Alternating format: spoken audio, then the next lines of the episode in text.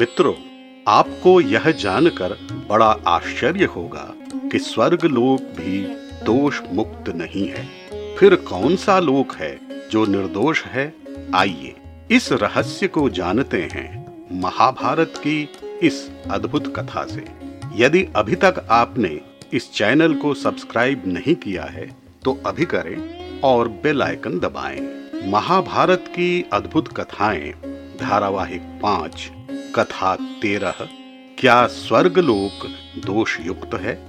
प्राचीन काल में कुरुक्षेत्र में मुदगल नामक एक ऋषि हुआ करते थे। उन्होंने अतिथि सेवा का व्रत ले रखा था। वे बड़े कर्मनिष्ठ एवं तपस्वी थे। भिक्षा मांग कर अन्न इकट्ठा करते थे तथा उससे इष्टिकृत नामक यज्ञ करते थे। प्रत्येक अमावस्या एवं पूर्णिमा को दर्श पौर्णमास का यज्ञ करते तथा अतिथियों को खिलाने के बाद जो बचता था, उससे ही अपना एवं अपने परिवार का निर्वाह करते थे। वे सभी एक पक्ष में एक ही दिन भोजन करते थे। उनके मन में कभी द्वेष नहीं आता था। इस कारण मुनि की ख्याति दूर दूर तक फैल गई थी।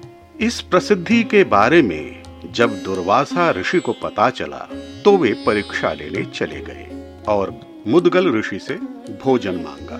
मुदगल मुनि ने प्रणाम कर दुर्वासा को भोजन परोस दिया।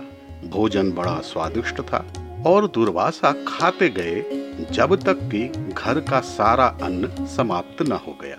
मुदगल मुनि को परिवार सहित भूखा रहना पड़ा।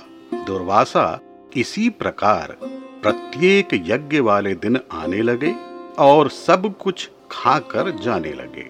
ऐसा उन्होंने छह बार किया, किंतु कभी उन्होंने मुदगल ऋषि के मन में कोई विकार न देखा। इससे प्रसन्न होकर दुर्वासा ऋषि बोले, मुने, आपके समान इस संसार में कोई दाता नहीं है। आपने भूख पर विजय प्राप्त कर ली है। आपका दान विश्व विख्यात हो गया है। आपकी यह ख्याति देवताओं तक पहुँच चुकी है। आपका कल्याण हो। मुदगल मुनि ने दुर्वासा को प्रणाम किया तो वे चले गए। उसी समय देवताओं का एक दूत विमान सहित उनके पास पहुँचा। उस विमान में दिव्य हंस एवं सारस जुटे हुए थे, तथा उससे दिव्य सुगंध फैल रही थी। देवदूत ने मुदगल मुनि से कहा, मुनिवर, आप सिद्ध हो चुके हैं। आपके शुभ कर्मों एवं दान के कारण आपको स्वर्गलोक प्राप्त हुआ है।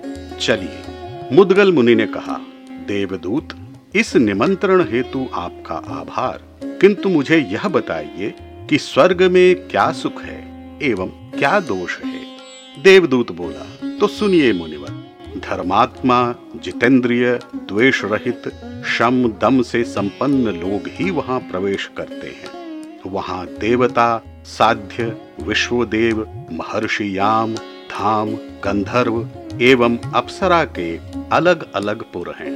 तैतीस योजन ऊँचा सुमेरुगिरी नामक स्वर्ण का पर्वत है। सुंदर सुंदर वन उपवन है। वहाँ कभी किसी को भूख प्यास नहीं लगती, कोई कष्ट या शोक नहीं होता। सभी आनंद में रहते हैं।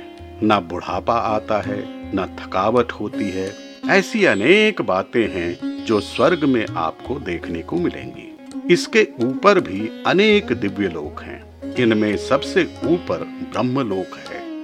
अपने शुभ कर्मों से पवित्र ऋषि मुनि यहाँ आते हैं। वहीं रिभु नामक देवता समस्त स्वर्गवासी देवता के पूज्य भी रहते हैं। उनकी परास्थिति की अवस्था है, जिसे सभी देवगण प्राप्त करना चाहते हैं। मुदगल मुनि बोले, ठीक है, अब आप दोष भी बता दें।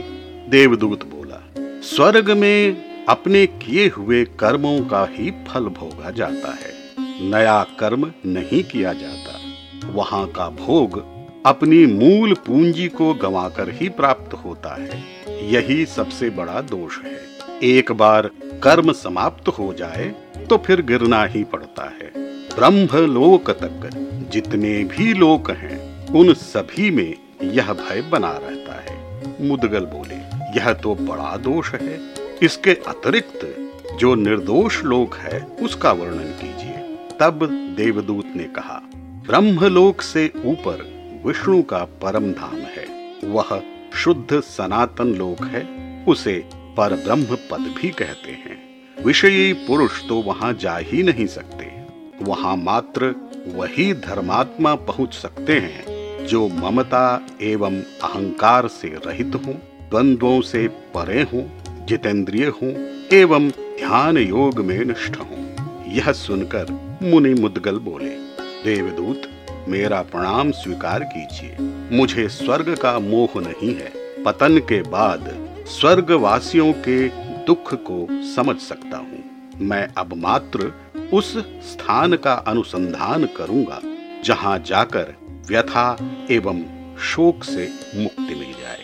देवदूत को विदा करने के बाद मुनि पुनः भिक्षावृत्ति से रहने लगे। उसके पश्चात उन्होंने ज्ञान योग का आश्रय लिया। ध्यान योग से वैराग्य तक निष्ठा से धर्म का पालन किया। फिर ध्यान से वैराग्य का बल पाकर बोध को प्राप्त किया। जिसके द्वारा उन्होंने मोक्ष रूपा परम सिद्धि प्राप्त कर ली। वे पर ब्रह्म पद, अर्थात सनातन लोक के अधिकारी बने और जीवन मरण के दुखों से मुक्त हो।